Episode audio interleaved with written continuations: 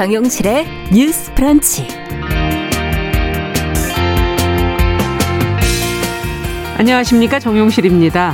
포괄적 차별금지법 제정을 요구하는 국민동의 청원이 10만 명의 동의를 얻으면서 국회에서 논의를 시작할 수 있게 됐습니다. 차별금지법은 과거에도 몇 번 발의가 됐지만 상임위에서 제대로 다뤄본 적은 한 번도 없었는데요. 앞으로 어떤 절차를 거치게 될지, 또 국회가 적극적인 논의를 할 수 있을지 같이 고민해 보겠습니다. 네, 코로나19로 일거리가 많이 줄어들고 집에서 보내는 시간이 많아지면서 우울감에 빠진 분들이 참 많았지요. 한 신문의 설문조사 결과를 보니까요, 이런 문제를 해결하는데 반려동물이 큰 도움이 됐다고 합니다. 자, 코로나 시대에 더 특별해진 반려동물과 사람의 관계, 한 편의 시와 함께 생각해 보겠습니다. 6월 15일 화요일 정용실의 뉴스 브런치 문을 엽니다.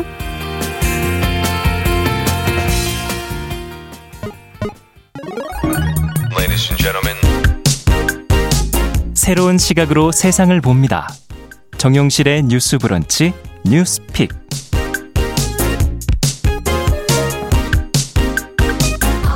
네, 정용실의 뉴스 브런치 항상 여러분들과 함께 프로그램 만들어가고 있습니다. 오늘 유튜브로 500분이 넘게 들어오셨는데요. 한영진님, 가연아님, 써니스카이님, 아트센터님, 네, 많은 분들이 들어와 주셨네요. 감사합니다. 문자 콩으로도 김연옥님, 성인혜님 이렇게 들어오셨습니다. 감사합니다.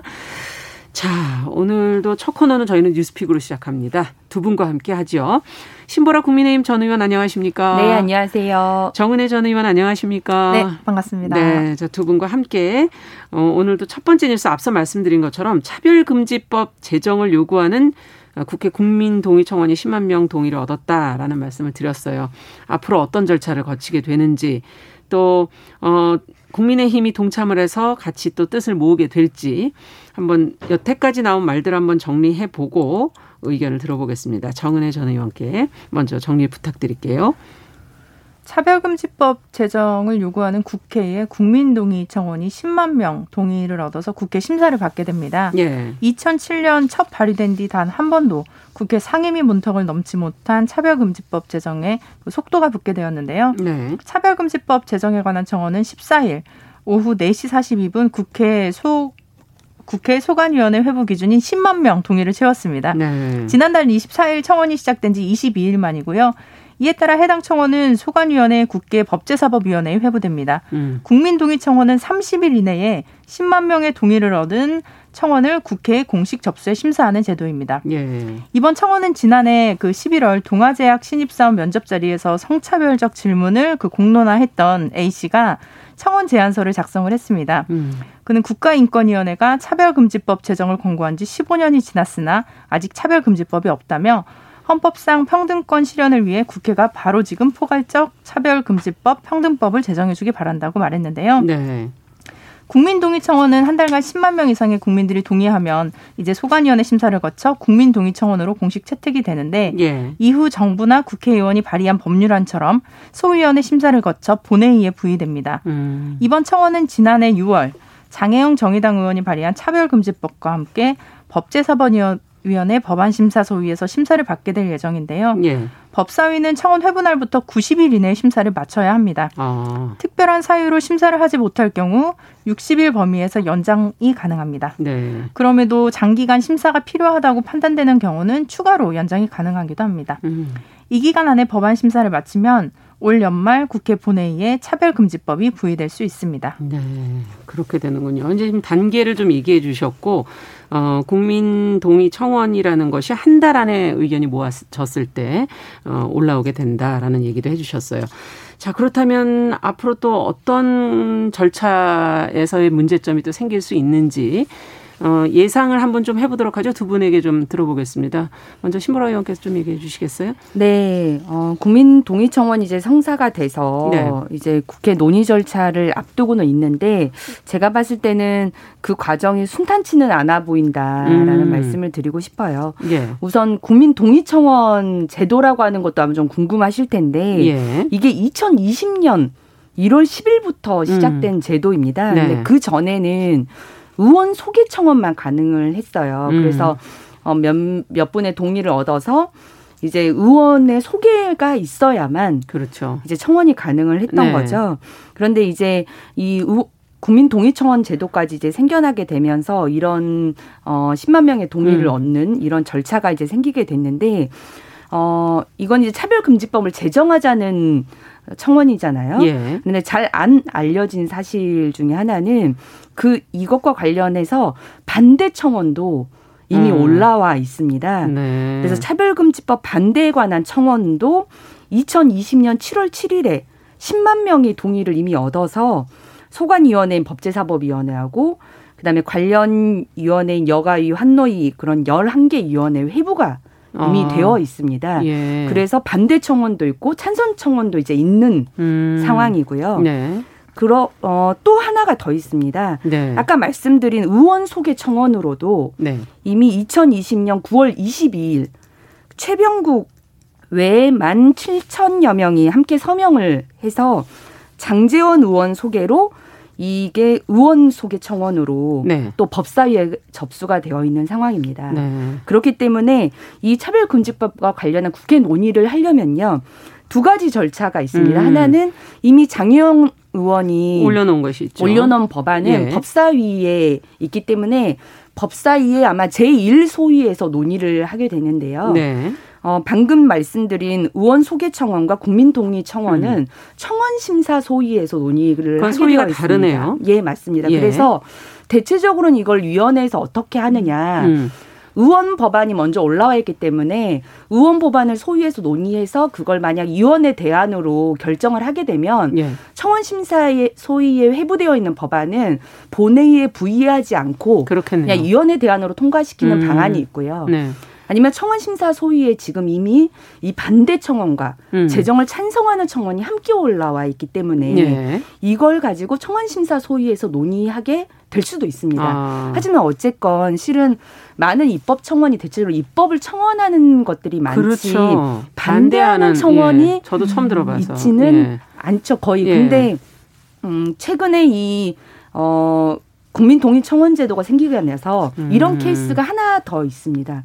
국가보안법이에요. 예. 국가보안법도 찬성하는 청원과 반대하는 청원 모두 10만 명 이상의 동의가 얻어서 지금 현재 청원이 성사된 상태입니다. 그렇군요. 그렇기 때문에 이렇게 이해관계가 극명하게 대립을 하고 네. 그게 이제 찬성 청원과 반대 청원까지 함께 올라와 있는 상황에서는 이런 걸 이제 국회 안에서 논의하기가 굉장히 좀 까다로울 수밖에 없다. 그렇겠어요. 라는 말씀을 드리고요. 실제 지금 법사위 계류 법안도 819건 정도로 제가 이제 국회에 검색해 보니까 그러던데요. 아마 그래서 현안 처리에 많은 이슈들이 여전히 또 존재하기 때문에 그런 어려움도 있을 것으로 보이고, 그 청원법상 예. 국회법상에서 최대 이제 150일 안에 심사를 마쳐야 하기 때문에 올 연말 안에는 이게 논의가 가능하지 않겠냐. 그렇죠. 이런 전망도 있었는데요. 네. 물론 이제 회부한 날부터 90일 이내에 심사를 마쳐야 하고 예. 특별한 사유로 심사하지 못할 경우에는 60일 범위. 그렇기 때문에 150일이다. 그렇죠. 그런데 이제 또 예외 조항도 있습니다. 단서 조항이 있는데요. 국회법의 이제 125조 5항에 보면 특별한 사유가 있을 때에는 위원회 의결로 추가 연장이 가능하다는 조항이 있습니다. 예. 아마 이런 조항이 또 있기 때문에 조금 더 미뤄질 수 있다. 이해관계가 첨예한 사안일수록 국회에서는 이것과 관련한 논의를 하기가 어려워지는 분위기가 있을 수 있겠다라는 그렇죠. 말씀을 드리고 싶네요. 네. 네. 어쨌든 그래서 좀 쉽지는 않겠다라는 입장이신 것 같고요. 신보라 의원께서는, 정은혜 의원께서는 어떻게 보십니까? 네. 지금 뭐 그 절차에 대해서 굉장히 설명을 잘 해주셔서 그 부분은 제가 안 해도 될 것 같고요. 가장 중요한 건 사실은 내년에 대선이 있다는 거죠. 그렇죠. 네, 내년에 예. 대통령 선거가 있고 내년에 지방 선거가 있고 그리고 사실 또 그 이후에 또 2년 뒤에는 또 이제 총선이 있을 것이고 그렇죠. 이렇게 특히 선거가 있는 기간에는 굉장히 좀 그 예민할 수밖에 없는 법입니다. 그 차별금지법 같은 경우는 일단은 이제 보수 기독교 단체에서 좀 많이 반대를 이제 좀 네. 하고 계시는데. 사실 그 지역구 주민들 같은 경우는 이제 그런 뭐 이렇게 여론이라든지 지금 차별금지법을 반대하는 쪽도 굉장히 지금 조직화되어 있어요. 그래서 굉장히 체계적으로 제가 그 웹사이트도 들어봤는데 굉장히 잘 되어 있더라고요. 예. 그리고 그러니까 차별금지법을 반대하는 쪽, 차별금지법을 찬성하는 쪽. 모두가 굉장히 이제는 뭐 논리도 충분히 개발을 한 상태고 그리고 중요한 것은 굉장히 조직화되어 있고 이렇게 단일화되어 있어서 사실은 어느 한쪽에 이렇게 손을 들어주기가 굉장히 좀 어려워진 상황이라고 봅니다. 이런 상황에서 특히 뭐 중요한 그 대통령 선거를 앞둔 시점에서 이게 국회의원들이 얼마나 움직일 수 있을까, 얼마나 그러니까 어느 한쪽의 편을 들어준다는 건 한쪽에 또 반대가 이렇게 따라오게 되니까요. 네, 그렇게 돼서 좀 쉽지 않을 것 같긴 한데 일단은 지금 그 공석인 법사위 대리를 맡은 그 박주민 의원이 한 언론사에서 그 본격적으로 논의를 해야 할 시점인 것 같다. 이제 국민의힘 역시 이준석 대표가 당대표가 된 만큼 과거와는 다른 잣대로 바라볼 것을 기대한다. 그리고 지금 우리 당에서는 그 이상민 의원이 평등법을 준비 중인데 법안이 발의되면 동참할 계획이다라고 말을 했는데요.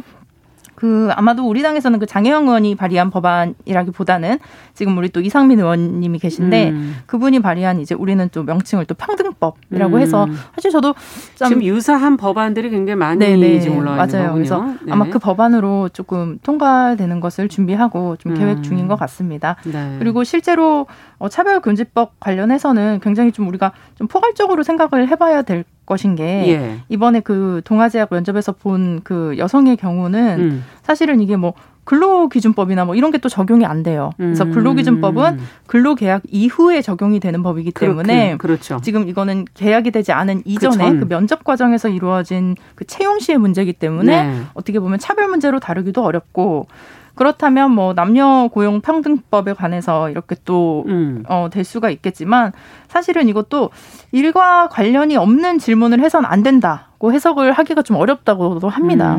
사실은 뭐 군대를 뭐 갔다 왔냐 안 갔다 왔느냐, 뭐 군대를 안 갔다 왔기 때문에 뭐 월급을 조금 받는 걸 어떻게 생각하느냐, 뭐 이렇게 질문을 했다는 것 자체가 약간은 그 부분을 성차별적으로 볼 수 있는가라는 부분도 좀 해석의 여지가 다분하기 때문에 사실은 우리가 그 인생을 살면서 누구나 약자가 될 수 있는 상황은 항상 존재합니다. 그럼요. 사실은 우리가 보면 저희도 뭐 아이를 키우지만 아이들은 굉장히 약자고 우리가 보호해줘야 할 대상이고 차별의 대상이 되어서는 안 되거든요.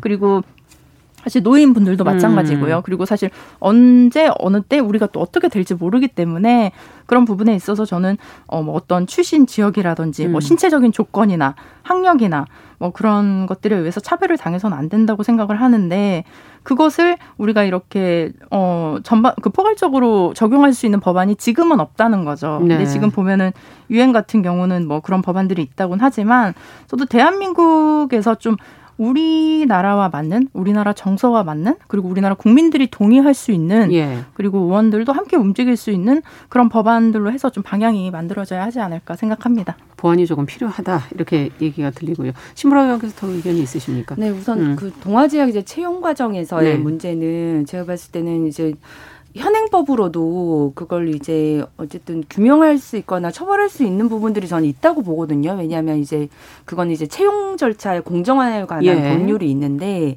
그 부분에 있어서의 적용이 가능하지 않을까라는 좀 생각이 들고 다음 지금 이제 평등법에 관해서는 이상민 의원도 지금 준비를 하고 계시는데 그분도 방송에서 그런 얘기는 하셨어요. 민주당 의원들의 최소한 50명 이상의 동의는 얻고 싶은데 현재로서도 20여 명밖에 동의를 얻지를 못했다. 그래서 그런 어려움이 있다라는 말씀을 하셔서 아무래도 국회에서는 실은 갈등을 중재하는 게 실은 또 국회의 역할인데 이해관계가 첨예하고 갈등이 엄청나게 큰 이 법안에 대해서는 심사숙고할 수밖에 없는 환경이 조금 있을 것 같다. 그런 생각이 드네요. 긍정적인 기사들과 달리 현실 속에서 보았을 때는 대선을 또 앞두고 있고 선거들이 계속 이어져 있기 때문에 이렇게 찬성과 반대가 예민한 그런 법안일수록 좀 신중해질 수밖에 없다. 과연 어떻게 될지 저희도 지켜보면서 그 안에서 저희가 또 다른 길을 모색할 방법은 없는지도 같이 좀 고민을 해봐야 되겠습니다. 그리고 한 가지 좀 더 얘기하세요. 간단히 말씀을 드리고 싶으면 그 동아제약 사건은 이제 성별에 관한 것이긴 하지만 실제로 우리가 뭐 장애인 차별금지법이나 뭐 이런 부분들도 있습니다. 하지만 어떻게 보면 뭐 지역적인 출신이라든지 학력이라든지 뭐 우리는 이제 그런 일이 많이 없지만 인종 같은 경우도 앞으로는 사실 좀 문제가 될 소지가 많거든요. 그래서 그런 특정한 어떤 자신이 바꿀 수 없는 자신이 가지고 있는 어떤 조건으로 인해서 상대방이 차별을 한다고 했을 때 우리가 그 차별을 차별이라고 말할 수 없는 상황이 올 수도 있기 때문에 어느 정도 저는 좀 보완이 좀 필요하지 않을까 생각해 봅니다. 사회는 지금 변화의 어떤 목소리가 크긴 한데 그걸 현실 속에서 과연 어떻게 또 녹일 수 있을지 계속 좀 들여다봐야 되겠습니다. 자, 두 번째 뉴스는 국민의힘이 이제 소속 의원들의 부동산 투기 의혹 전수조사를 감사원에 처음에 맡기려고 하다가 이제 국민권익위원회에 의뢰를 했습니다. 민주당 출신인 지금 전현희 국민권익위원장이 직무 회피를 할 것인지에도 관심이 쏠리고 있었는데 최근에 지금 페이스북에 올린 글을 보면은 회피를 하지 않을 것 같은 그런 뉘앙스의 글을 올리고 있어서 또 국민의힘에서는 지금 비판의 목소리가 나오고 있는데요. 지금까지 상황을 좀 정리해 보면서 과연 어떻게 하는 것이 옳은 것인지 한번 같이 고민해 보도록 하겠습니다. 신보라 의원께서 좀 정리해 주세요. 네. 지금 이 논란은 그 전현희 국민권익위원장이 13일 밤 SNS에 올린 글 때문인데요. 네. SNS에 이렇게 좀 밝혔습니다. 위원장의 공정성이 의심된다는 주장은 없던 위법행위도 영향력을 행사할 것이라는 우려의 의미라면 그것은 위법행위이고 권익위 조사 시스템상 발생 불가능한 기회일 뿐이다. 이런 내용인데요. 네. 이제 꽤 장문의 글을 올리셨는데 그 중에서도 이제 야당이 주목한 포인트는 전현희 위원장의 이 글귀입니다. 더불어민주당 부동산 거래조사에서 전직 민주당 국회의원인 위원장은 민주당과의 이해관계를 신고하고 직무회피 조치함. 야당은 법령에 규정된 위원장의 의무적 이해관계 신고 및 회피 조치 대상 아님. 이 글귀 때문인데요. 네. 또 뿐만 아니라 전 위원장은 언론과의 통화에서도 법률상 저는 직무 회피 대상이 아니다. 오히려 제가 기관장으로서 역할을 다하는 것이 원칙에 맞는 것이다. 이런 발언을 하기도 했습니다. 네. 이러한 전 위원장의 글과 발언에 국민의힘은 즉각 반발을 했고요. 사실상 국민의힘 의원들의 부동산 거래 실태를 전현희 위원장이 직접 조사하겠다는 것 아니냐며 표적 조사 의도라고 반발하는 것입니다.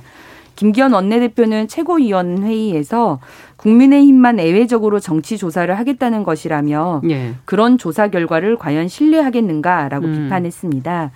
또한 전현희 권익위원장은 민주당 부동산 전수조사는 물론이고 비교섭 5개 정당에 대해서도 정치적 중립성을 확보하고 오해의 소지를 없애기 위해서라며 직무회피를 신청했다며 권익위는 전현희 위원장은 물론 문재인 선거캠프 출신 부위원장을 즉각 직무에서 배제해야 마땅하다고 주장을 했습니다. 네. 자, 어떻게 하는 게 맞다고 보시는지 두 분의 입장, 물론 이제 당이 다르시기 때문에 입장도 좀 다르지 않을까 하는 생각이 드는데 한번 좀 들어보고 싶습니다. 네, 사실 그 처음부터 같이 조사를 했으면 저는 이런 문제가 안 일어나지 않았을까 생각을 합니다. 그래서 처음에 권익위에서 조사를 할 때 그때는 모든 정당 국회의원 300명에 대한 모든 조사를 했다면 사실 이런 문제가 일어나지도 않았을 텐데 이게 조사를 정당별로 분리해서 민주당을 먼저 하고 국민의힘과 그 다른 또 당들을 같이 조사하고 예. 이러다 보니까 이게 여야 구도로 비춰질 수 있고 국민들이 봤을 때는 조사의 기준이 다른 게 아닌가 뭐 이렇게 예. 좀 의심을 할 수도 있을 것 같습니다. 그래서 그런 부분이 좀 문제점을 지적을 하고 싶고요. 실제로 지금 국민의힘이 그 조사를 요청하는 공문을 제출했는데 네네. 개인정보 제공 동의서를 아직 제출을 하지 않았다고 합니다. 네. 그래서 개인정보 동의서를 제출을 하지 않으면 사실은 이게 조사 자체가 되지 않거든요. 예. 그래서 이게 지금 21일까지 동의서가 제출되지 않으면 이제 권익위가 전원회의에 안건을 회부해서 조사에 착수하는 것조차 불가능하다고 합니다. 그래서 일단 국민의힘이 좀 협조를 해주면 좋을 것 같고요. 네. 실제로 정의당, 열린민주당, 기본소득당, 시대전환은 뭐 다 제출이 되어 있는 상태라고 제가 알고 있습니다. 예. 네. 그렇기도 하고 지금 사실은 이게 법적으로는 문제가 안 돼요. 왜냐하면 그 권익위원장이 그 말씀하신 대로 공무원이 자신이 지난 2년 안에 재직했던 법인이나 단체가 직무 관련자인 경우, 그렇죠? 직무를 회피해야 한다는 것이기 때문에 사실은 더불어민주당 소속의 전현희 의원이 더불어민주당을 조사하지 않는 것은 그거는 당연한 것이고요. 네. 법을 따른 것이고, 근데 실제로 지금 보면은 저는 뭐 더불어민주당이긴 하지만. 예. 둘 다 참여를 안 하는 게 맞지 않을까라고 사실 좀 생각을 해봅니다. 실제로 뭐 법에 의해서는 당연히 전현희 의원님이 잘못한 게 없어요. 국민의힘의 조사에도 참여를 해도 뭐 법적으로는 문제되는 것은 전혀 없습니다. 하지만 네. 공정한 것과 공정해 보이는 것은 또 다를 수 있거든요. 그래서 만약에 국민 여러분들이나 또 야당에서 그렇게 공정해 보이지 않는다고 말했을 때는 어느 정도 야당의 의사를 조금 더 들어줄 수도 있지 않을까라는 생각이 들고 네. 마지막으로 지금 그 국민의힘 소속 의원의 그 부동산 보유 현황이 어제 좀 발표가 된 게 있습니다. 예. 지금 봤더니 지금 다주택자가 지금 42%입니다. 43명이고요. 예. 강남 3구의 주택을 소유한 경우가 24%, 네. 25명, 농지는 36%, 37명. 그리고 부동산 신고 가액이 15억 이상이 44%, 예. 45명이고요. 그리고 20억 이상이 29%, 30명이고 특히 좀 문제가 될 수 있다고 보는 게 투기 과열지구, 조정 네. 대상 지역의 보유를 한 국회의원의 수가 86.3%입니다. 대부분이군요. 네, 그래서 네. 88명인데요. 지금 이런 상황에서 어떻게 보면 조금 더 좀 국민들이 많이 궁금해하실 것 같아요. 정말 이 당이 어떻게 그 부동산 문제에 대해서 바라보고 있는지 그리고 네. 대처를 하는지. 그래서 사실 저는 좀 하루속히 좀 조사가 이루어져야 할 것 같고 네. 일단 국민의힘에서 개인정보 제공 동의서를 제출하고 그리고 저는 일단은 제 개인적인 입장으로는 둘 다 참여를 안 하는 게 좋지 않을까라고 생각을 해봅니다. 네, 약간의 타협안 같이 의견을 제시해 주셨어요. 신보라 의원께서는 어떻게 보십니까? 네. 저도 우선 국민의힘의 좀 이 부동산 전수조사 관련해서 좀 스텝이 꼬였다. 네. 실은 처음에 이제 감사원 의뢰가 실책이 되다 보니까 예. 실은 이제 감사원 의뢰는 불가능한 일이었죠. 불가능한 네. 조사 대상이 이제 안 되는 거기 때문에 네. 불가능한 일이었지만 그렇게 한 시도가 오히려 여론의 역풍을 맞으면서 급작스럽게 이제 권익으로 다시 조사를 요청을 하게 된 상황이죠. 그렇죠. 아무래도 급작스럽게 바로 이제 감사원 의뢰를 바로 다음 날 가다 보니까 개인정보 동의 요구가 의원 숫자가 많다 보니까 한꺼번에 그거를 처리하기는 어려웠을 것으로 보이고 예. 제가 알기로는 어제 다 이미 개인정보 동의서가 의원실로 다 회람이 돼서 사인은 된 걸로 알고 있습니다. 예. 그래서 그게 뭐 절차적인 과정이 문제가 될 것 같지는 않고요. 근데 이제 전현희 위원장이 그 저희가 저는 좀 많이 궁금해지더라고요. 왜냐하면 누가 보더라도 실은 민주당은 전수조사 의뢰했을 때는 직무회피를 바로 했고 네. 그 외에 정의당, 국민의당, 열린민주당, 기본소득당, 시대전환 실은 이제 소수 야당인데 다 포함됐죠? 실은 예. 야당이잖아요. 예. 야당이고 민주당 소속이 아닌 정당임에도 이기 때문에 직무회피 신청을 했죠. 그러면 당연히 제1야당도 그리고 야당의 준거에 범죄에 다 속하는 거기 때문에 네. 당연히 직무회피를 신청하는 게 순리상 맞는 흐름인데 갑자기 야당은 직무회피 대상이 아니다 이렇게 언급을 하는 바람에 이제 실은 이게 권익위 시스템의 공정성 문제가 아니라 예. 그 위원장이 스스로 저는 공정성 훼손을 지금 조장하고 있다라는 생각이 들더라고요. 네. 그래서 저는 권익위 직원이라면 우리 위원장님이 지금 왜 이러실까 이런 판단이 좀 들지 않을까라는 생각이 듭니다. 그래서 정보 제공 동의서까지 이제 제출이 되고 네. 나면 저는 어쨌든 직무회피 신청을 해서 직무에서 배제가 된 상태에서 권익위 조사에 응하는 것이 맞다.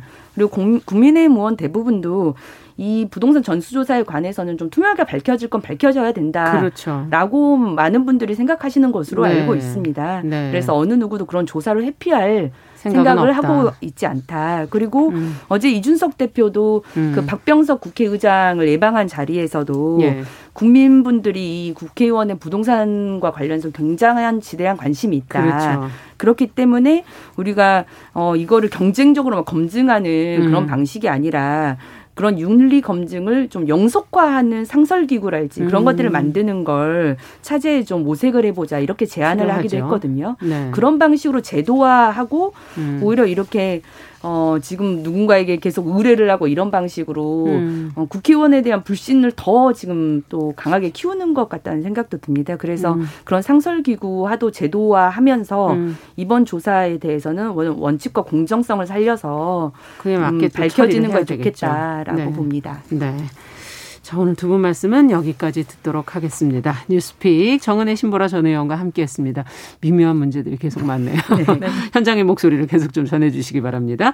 정용실의 뉴스 브런치 듣고 계신 지금 시각 10시 30분이고요. 라디오정보센터 뉴스 듣고 오겠습니다. 코로나19 예방접종 대응 추진단은 오늘 0시 기준 1차 접종을 새로 받은 사람은 73만 1,735명으로 지금까지 총 1,256만 5,269명이 1차 접종을 완료했다고 밝혔습니다. 전체 인구 대비 접종률은 24.5%입니다. 국방부 검찰단은 성추행 피해 공군 부사관 사망 사건과 관련해 부실 수사 의혹을 받는 공군 검찰 관계자 등 10명을 소환 조사했다고 밝혔습니다. 인도발 코로나19 변이 바이러스, 일명 델타 변이가 지금까지 세계 74개국에서 확인되면서 우세종이 될 우려를 키우고 있다고 영국 가디언이 보도했습니다. 지금까지 라디오 정보센터 조진주였습니다.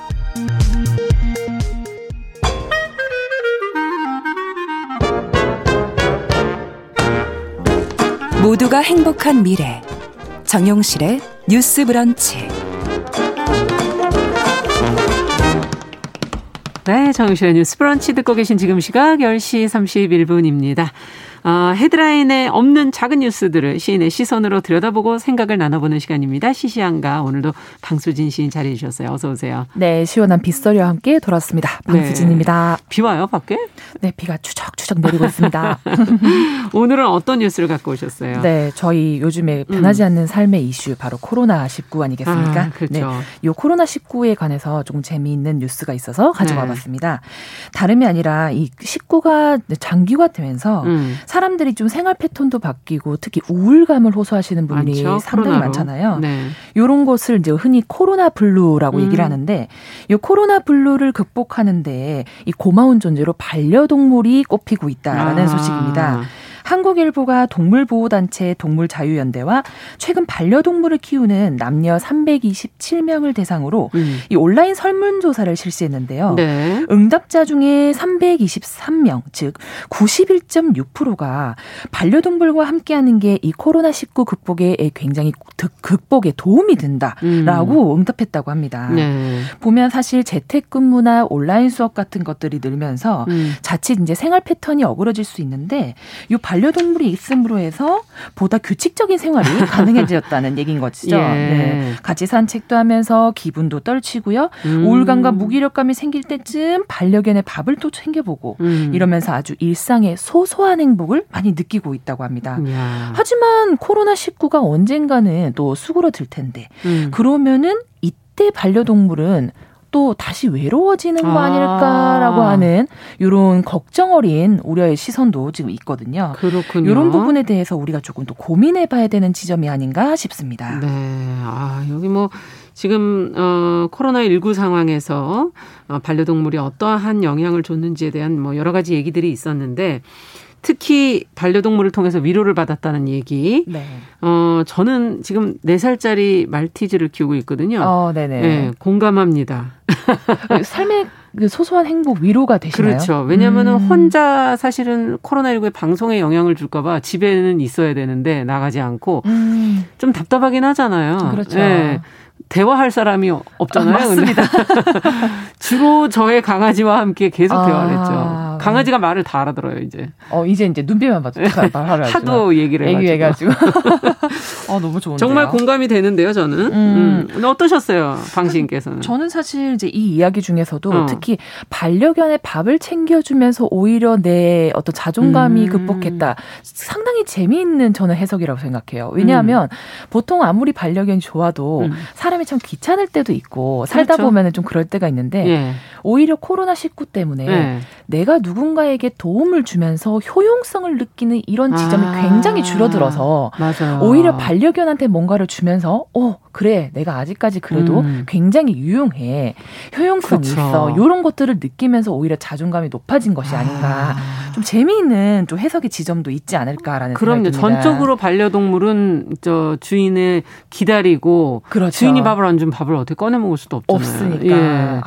우리가 서로 존재감. 굉장히 연대 있구나. 이런 것들 것들을 느낄 수 있는 지점이 아닐까 그러네요. 싶은데요. 네. 근데 앞서 얘기해 주신 것처럼 이제 백신 접종률이 높아지면서 이제 일상생활이 이제 돌아오지 않을까 하는 기대들을 하시는데 네. 다시 그러면 집 밖으로 나가시게 되면 그동안 길렀던 반려동물 계속 주인만 바라보고 주인하고 많은 시간을 보냈다가 네. 이제 주인하고 떨어져야 되는 건가요? 네, 그렇습니다. 이 사실... 얘기가 지금 나오고 있다면서요? 맞습니다. 아나운서님께서도 사실 출산, 양육 해보셨으니까 그럼요. 잘 아실 텐데요.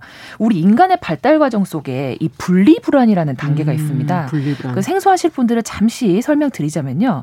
인간이 이제 생후 6, 7개월이 되면은 엄마를 알아보면서 이제 엄마한테서 심리적 안정을 찾으려고 하는데요. 다른 것을 보다 다가도 곧 엄마를 찾고 엄마와 좀 떨어지면 막 불안해서 못 견디고 그렇죠. 이런 걸 분리불안이라고 하는데 사실 반려견에게서도 이 분리불안을 볼 수 있다는 거죠. 그래서 반려견 분리불안이라는 증세가 따로 있다고 합니다. 반려인이 이제 집을 비우면 반려견이 불안감을 느끼면서 맞아요. 막 짖고 배변 실수를 하고 막 이런 문제 행동을 보이는 거죠.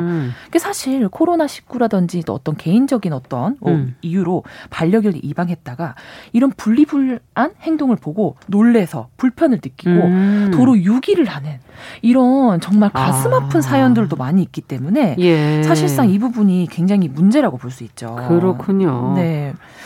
해외에서는 사실 이런 그 재택근무 동안 예. 반려견이 자신의 공간에서 좀 독립적으로 좀 시간을 보낼 수 있도록 주인이 굉장히 노력을 해줘야 된다라는 미리 조언을 조금 얘기하고 있는데요. 개들이 조금씩 반려인과 떨어져 있는 연습을 하면서 개가 스스로 자신의 어떤 규칙성을 가지고 가는 것이 나중에 분리불안을 조금이라도 덜 수 있는 조금 조언이 될 수 있다라고 이제 얘기가 나오고 있습니다. 네. 아, 정말 이 반려동물의 존재감은 이번 코로나19를 통해서 특히 더 커진 것 같고. 맞습니다. 어떤 분들은 자식보다 낫다. 네. 네, 맞습니다. 그렇게 얘기하시는 분들도 있어요. 어떻게 생각하세요? 왜 웃으세요? 네, 네. 사실 저도 이런 얘기를 좀 주변에서 많이 들어봐서 제 어머니께서도 사실 그 식물 키우는 걸 굉장히 좋아하시지 않습니까? 네, 반려식물. 네, 반려식물이 이제 자식보다 낫다. 네, 이런 얘기를 식물조차도. 네, 저는 이미 식물한테서 조금 이제 벌써 저도 흔히 얘기하는 겁니다. 네. 반려동물이 낫다. 반려동물이 낫다. 이런 네. 얘기를 많이 하시는데요. 네. 사실 이제 뭐 무자식이 상팔자 이런 얘기는 옛날에도 많이 했지만 요즘에는 우리 집 강아지가 제일 효자다. 아하. 이런 얘기도 많이 하잖아요. 사실 효도라는 것이 예, 뭘까요, 진짜? 부모님의 은혜를 알고 정성껏 받들어 모시는 것인데 내가 나온 것도 아닌데 내가 반려동물한테 효도라는 말을 쓸 수 있나? 예. 저는 여기서 조금 재미있는 두 가지 지점을 생각해봤습니다. 왜 이런 말이 나왔을까? 네. 첫 번째, 반려동물이 부모 자식 간에 느낄 수 있는 감정 교류가 가능할 만큼 정말 우리 삶에서 친근한 존재가 되었다라는 첫 번째 의미가 있을 것이고 친근한 존재가 되었다. 네. 두 번째는 부모 자식 간의 효도를 주고받을 이 느낄 만한 심리적이고 물질적인 가까움이 정말 이제 드물어졌다라는 좀 반증의 의미도 가지고 있다라는 것이죠. 실제 부모 자식 사이에서는 그렇죠. 거리가 생겼다. 더 도리어. 거리가 생겼다. 자식이 있어도 효도를 느끼고 살지 못하는 요즘 시국에 요구할 수도 없고 내 곁에서 묵묵히 곁을 지켜주는 반려동물이 오히려 진짜 효도를 한다라는 생각을 하게 된 것이 아닌가라는 저는 생각을 해봤거든요. 네. 그래서 효도가 사실 별게 있나. 내 맘 알아주고 내 힘듦을 알아주고 내 외로울 때 같이 있어주고 맞아요. 이게 사실은 진짜 요즘 세대에 맞는 효도가 아닌가 하는 생각을 해봤습니다. 그렇군요. 요즘에 주변에 이런 얘기하시는 분과 이런 사례들이 정말 많더라고요. 정말 네. 많죠. 네. 그러면 꼭 코로나19 상황이 아니더라도 사람한테는 이런 존재가 사실은 필요한 거잖아요. 그렇죠. 그걸 예전에는 이제 효자, 효녀라 해서 효도를 해라 해서 사람에게서 그걸 구했던 건데 방수진 시인에게 그러면 이런 역할을 하는 존재가 있습니까? 본인에게? 저도 사실 코로나 블루가 저는 다른 분들에 비해서 조금 일찍 찾아왔었는데요. 저는 코로나19가 발생하고 얼마 안 돼서부터 힘드셨어요? 굉장히 힘들었습니다. 저는 사실 굉장히 외향적이고 사람들을 많이 만나면서 에너지를 얻는 스타일인데 그것이 제약을 받으면서 저도 모르게 코로나 블루에 굉장히 빠지게 됐었던 거죠. 그래서 정말 삶이 무의미하고 어떻게 해야 되나 이런 생각을 하고 지점에 제가 이제 새로운 취미 하나를 이제 알게 됐는데 그것이 오히려 저한테 효자 역할을 좀 똑똑히. 어떤 취미인가요? 저는 이제 오일 파스텔 드로잉이라고 우리가 초등학교 때 흔히 크레파스라고 얘기하는데 그게 이제 사실 조금 고급화된 버전인데 그거 가지고 제가 이제 생각하고 이런 느끼는 감정들을 색이나 이런 것들을 통해서 좀 그림으로 표현을 하고 이렇게 하면서 정말 많이 치유가 됐었고 정말 빨리 일 끝나고 가서 집에 가서 오늘은 뭘 그릴까 정말 최근에 내가 몇 년간 살면서 이렇게 뭔가 열정을 느껴본 적이 있었을까라는 생각이 들 정도로 그걸 계속 하고 싶어 할 정도면은 굉장히 기분이 좋으셨던 거네요. 그럼요. 굉장히 힐링을 받고 위로를 받았어서 따지고 보면 저한테는 그것이 굉장한 효녀이지 않았을까라는 생각이 들었습니다. 네. 이 관계라는 것이 지금 동물과 인간의 관계도 결국은 좋은 때가 있고 힘든 때가 있고 그런 걸 견뎌내는 어떤 책임감? 끌고 가는 책임감 이런 것도 관계 속에서 늘 생각해야 되는 거잖아요. 지금 그런 지점을 저희에게 던져주시는 것 같아요. 네, 맞습니다. 사실 뭐 반려동물을 통해서 우리가 긍정적인 정서 영향을 받는 것은 물론 좋습니다. 하지만 잊지 않아야 될 것이 내가 누리고 싶은 교감, 내가 누리고 싶은 반려의 그 쾌감, 그 뒷면에 놓여진 책임에 대해서 우리가 얼마나 인지하고 있나, 그러니까요. 얼마나 다짐할 수 있느냐라는 부분인 것 같거든요. 이 사람을 외롭게 두지 않아야겠다. 이 아이의 몸과 마음을 내가 건강을 좀 케어해야겠다는 그 다짐 또한 경제적인 비용, 공간적인 확보 너무 많은 요소들이 있는데 이런 것들이 없이 그냥 단순히 우울감을 해소하기 위한 도구로서 반려동물을 선택한다?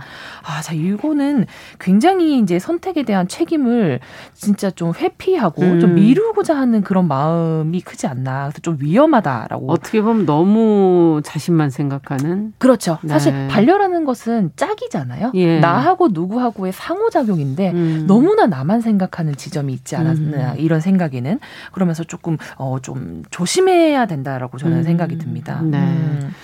그러면 오늘 이와 관련해서 떠오르는 시가 있으세요? 네, 저는 이 오늘 이야기를 나누면서요. 진짜 사랑이 무엇인가, 진짜 반려가 무엇인가에 대해서 조금 생각해 볼 수 있는 김현 시인의 장안의 사랑이라는 작품을 좀 준비를 해봤습니다. 네, 한 구절을 저희가 좀 들어보면서 이야기 나눠볼까요? 네. 예. 자, 김현 시인의 장안의 사랑 들어보겠습니다. 날개를 빼앗긴 천사가 사랑의 나무 위로 올라가 장안을 둘러보았다. 이제 늙은 두 사람이 너무 길다. 긴 부리로 서로를 아껴준 후에 함께 무쇠솥으로 들어가 잠이 들었다. 야, 마지막 모습인 것 같기도 하고. 네, 참 그런 생각이 들었습니다. 이 짝이 되어준다는 것. 우리가 흔히 반려라는 말을 쓰는데 반려자가 되어준다라는 것은 사실 오랜 시간 말씀하셨던 것처럼 내가 외로울 때만 필요한 것이 아니라 외로울 때나 그렇지 않을 때나 필요할 때나 그렇지 않을 때나 상관없이 항상 이 서로의 곁을 지키면서 서로를 대하는 관심과 사랑이 그치지 않는 것. 그것이 이제 필요하다고 취하고 필요 없다고 버리는 물건 같은 것이 아님을 아는 것. 그것이 진정한 이제 반려가 아닌가라는 생각이 들었고요. 네. 사실 저는 이제 이런 지점이 오늘 가장 큰 맥이라고 생각을 하는데 반려동물을 우리가 반려동물하지만 반려동물에게 우리가 정말 긍정적인 반려인간이었을까요?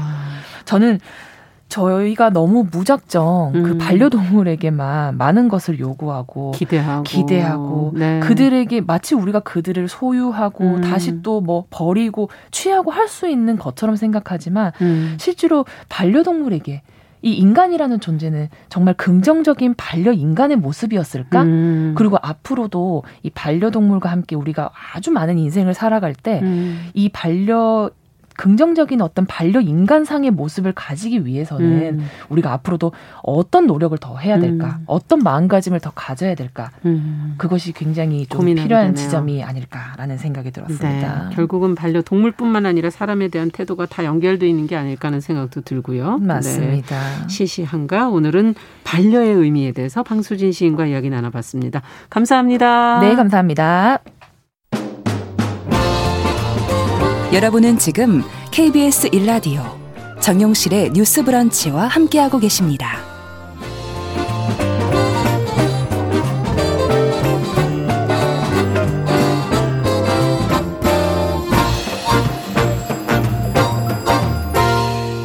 네. 정용실의 뉴스 브런치 듣고 계신 지금 시각 10시 44분이고요. 국제사회 이슈를 좀 넓고 깊게 들여다보는 시간입니다. 국제뉴스 조윤주 배신캐스터 자리해 주셨어요. 어서 오세요. 네. 안녕하세요.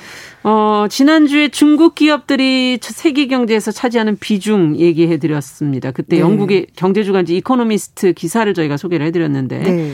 이번 주도 중국 관련 기사예요. 네. 네, 지난주하고는 좀 다른 얘기인 것 같은데 중국의 젊은이들도 자신의 미래에 대해서 희망보다는 포기를 먼저 배웠다? 네. 네. 어떤 얘기입니까? 네. 이제 제가 지난주에는 중국 기업들이 굉장히 성장이 빠르고 커지면서 세계 경제 차지하는 비중이 굉장히 높아졌다. 그래서 이제 뭐 운동장이 기울어진 것 그렇죠. 아닌가 이런 얘기를 해드렸는데요. 이번에는 이제 중국 국내 얘기긴 합니다만 좀 전혀 다른 얘기입니다. 영국의 BBC가 중국의 유행어에는 중국 젊은 세대들의 좌절이 반영돼 있다라는 제목의 기사를 실었습니다. 그러니까 많은 중국의 젊은이들이 자신의 목표에 도달하기 위해서 노력을 하지만 도달하기가 쉽지 않다라는 건데요. 중국에서는 물론 인구가 워낙 많다 보니 예, 생존 경쟁이 태어날 때부터 시작된다는 그렇죠. 얘기가 있는데요.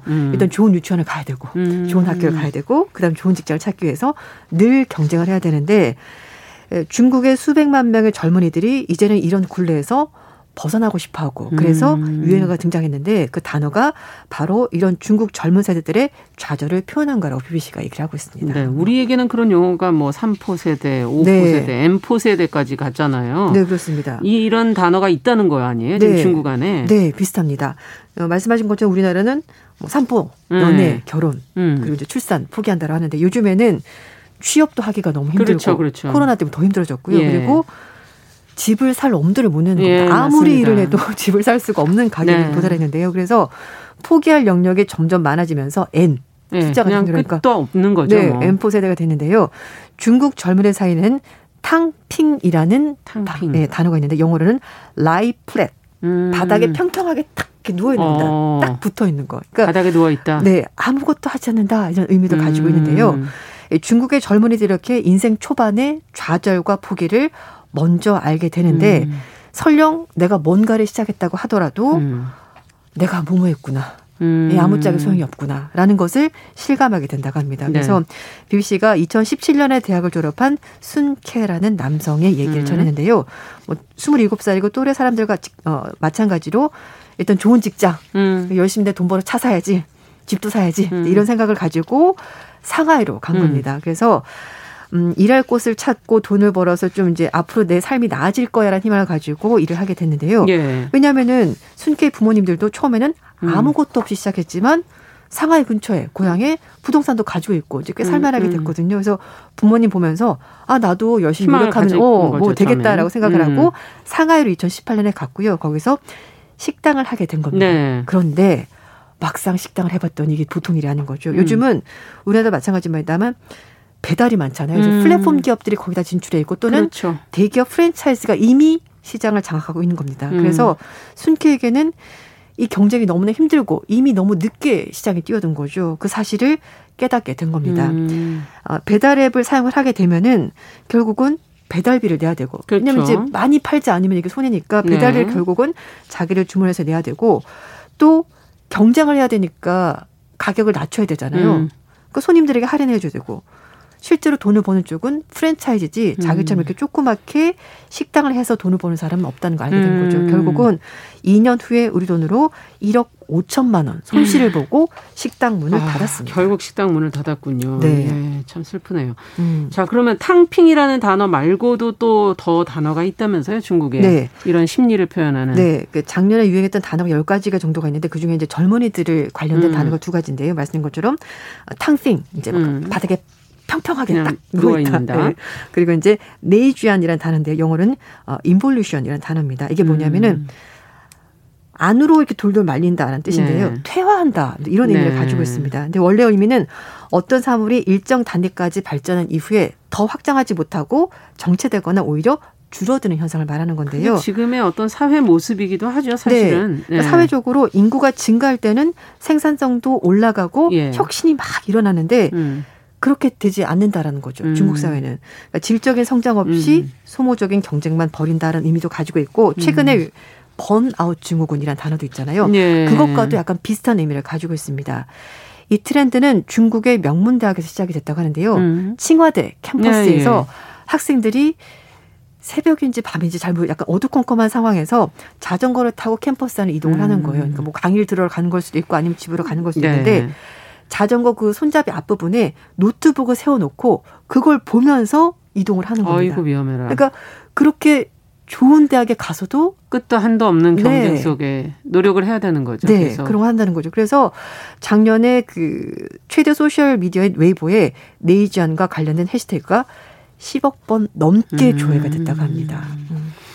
어쨌든 경쟁에 뒤처지지 않으려면 지금 말씀하신 것처럼 계속 그 뭐 돌아가면서 계속 노력을 해야 되고 또 열심히 한다고 해서 그럼 그 끝은 무엇인가라고 보면은 결국 자신의 발전이 아닐 수도 있기 때문에 결국 포기하게 되는 거 아닌가 이런 생각도 들어요. 지금 그 말에 두 가지가 모두 비슷한 내용인 것 같네요. 네네 그렇습니다. 그래서 영국의 옥스퍼드 대학교에 있는 마오시안 교수가 BBC와 인터뷰를 했는데요. 중국의 젊은이들은 열심히 노력하지 않거나 아니면 경쟁에 들어가지 않으면 사회에서 도태될 거다, 소외될 거다 이렇게 느끼고 있지만 그래서 끊임없이 노력을 하는 거죠. 그럼에도 불구하고 돌파구가 보이지 않는다라고 생각한다. 이렇게 설명했습니다. 그래서 이제 말씀드린 것처럼 앞에 순케라는 그 청년 말씀드렸잖아요. 물론 순케 부모님들도 어려움이 있었죠. 쉬운 게 뭐가 있겠습니까? 그러나 그때는 그래도 기회가 있었고 새로운 게 뭔가가 있었고 내가 아이디어가 좋으면 용기가 있으면 성공할 수 있는 기회가 있었다라는 거죠.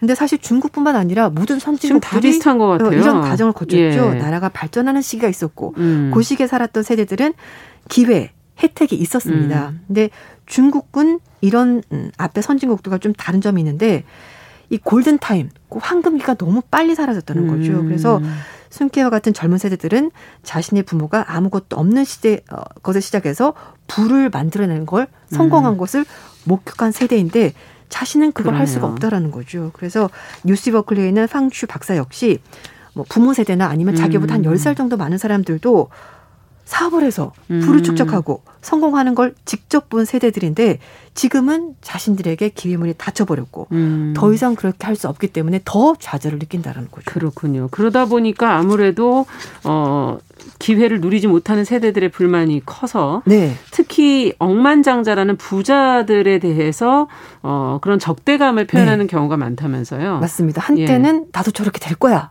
부자가 될 수 있어 라고 했는데 막상 해봤더니 이게 너무나 어려운 거죠. 그래서 중국은 세계에서 두 번째로 억만장자가 많은 나라입니다. 그런데 또 아이러니하게도 약 6억 명의 인구가 한 달 수입이 1,000위안, 우론으로 17만 원 정도밖에 되지 않는다고 해요. 그러니까 너무 이게 부의 불균형이 너무 심한 거죠. 이런 수입 차이 때문에 중국의 젊은 세대들이 고용주에 대해서 적대감을 점점 더 키워간다는 거죠. 자신이 아무리 노력해도 고용주만 가져가고 자기는 정말 쥐꼬리만한 월급만 받고 인정을 못 받는 겁니다. 최근에 좀 사건이 하나 있었는데요. 패션 잡지인 하퍼스 바자 차이나의 편집장인 수망이란 여성이 네이지안에 대해서 뭐라고 했냐면 욕망과 게으름의 격차다. 니네가 노력을 안 해서 그런 거잖아. 이런 식으로 표현한 겁니다. 그래서 비난이 어마어마했고요. 결국은 사과를 했습니다. 그리고 나서 또 하나. 이 수망이 유명인 15명과 함께 21일 동안 함께 지내면서 생활하는 리얼리티 프로그램에 이제 참여를 했는데요. 이런 말을 한 겁니다. 650위안으로 하루 식비를 하라고? 나 650위안이면요. 11만이 넘거든요. 근데 한 끼 식사, 하루 식비 이걸 쓰는 건 안 돼. 말도 안 돼. 우리 더 잘 먹어야 돼. 이렇게 낮은 식대로 먹고 살 수가 없어라고 말한 겁니다. 아까 한 달 수입이 17만 원 있는 사람들도 있다 그랬잖아요. 그러니까 이걸 보고서 누리꾼들이 정말 배부른 소리 한다. 그러네요. 파장이 커지고 그러면서 비난이 워낙 거세지니까 아 그게 아니고 21일 동안 먹는 식비를 말한 거라고 둘러대는데 네티즌들은 믿지 않았습니다. 또 하나 이 그 통신장비업체 화웨이 아시죠? 거기에 창업자의 딸이 가수로 데뷔를 한 겁니다. 근데 그렇게 말하면서 자신도 힘들게 살았고 열심히 노력해서 이걸 이룬 거다라고 말했더니 네티즌들이 정말 해도 너무한다. 말도 안 되는 얘기 하지 마라라면서 상대적인 박탈감, 적대감이 더 커지게 된 거죠. 그래서 점점 더 이제 적대감, 부자에 대한 적대감이 생기는데 사실 지난주 중국의 IT 기업들이 이제 빠른 시간 안에 성장했다는 것에 관한 이야기가 나오면서 그 이후로는 996 문화라는 게 있었다. 이거는 지금의 젊은 세대가 아니라 그 전 세대들이죠. 그렇죠. 예, 그 전 세대들이 996이라는 게 뭐예요? 그러니까 더 많이 노력했다는 건가요? 그러니까 아침 9시에 출근해서 저녁 9시에 퇴근하고 주 6일 동안 근무한다. 물론 이런 기업 문화 덕분에 회사가 컸는지 모르겠지만 그 성과를 근로자들과 공유했느냐. 이거는 그렇죠. 아니라는 거죠. 있죠. 그래서 고용주와 근로자 사이에 996 문화에 대해서 인식의 격차가 상당히 크다라는 거죠. 이제 지금 세대들은 그걸 받아들일 수 없다는 없죠. 거군요. 그리고 알리바바 창업자인 마윤 회장도 996 문화에 대해서 굉장히 옹호하면서 이건 축복이다 이렇게까지 말했지만 온라인상에서 젊은 세대들은 피를 빨아먹는 자본주의자다 이렇게 비판하고 있다고 비유식을 전했습니다. 네, 끝으로 정리를 좀 해주신다면 아 그래요. 이제 뭐 사람들이 얘기를 하기를 우리도 다 그렇게 겪었어라고 말을 하긴 합니다만 그러나 지금은 집값이 너무 올랐고 그리고 어떻게 보면은 사회가 발전하는 과정에서 그 이익을 어느 한 기업 집단만 가져갔고 사실 근로자들은 못 가져간 거죠. 그렇기 때문에 중국이 세산화 정책을 발표해도 사람들이 어떻게 먹고 살라고 그렇죠. 셋이자 나라고 하는 거냐. 네. 말도 안 된다라고 얘기를 하고 있고 결국은 취업난에 주택 불안, 스펙과를 시달리는 젊은 세대가 무기력감을 느끼게 되니까 탕핑족 이런 얘기가 나오는 거고요. 그래서 지금의 현실을 제대로 좀 들여다보면서 기준을 새로 마련해야 되겠네요. 맞습니다. 예. 자, 오늘 국제뉴스 중국의 젊은 세대를 같이 한번 고민해봤습니다. 조윤주 외신캐스터와 함께했습니다. 감사합니다. 네, 감사합니다. 자, 정용실의 뉴스 브런치 화요일 순서 저희 마치고요. 저는 내일 오전 10시 5분에 뵙겠습니다. 감사합니다.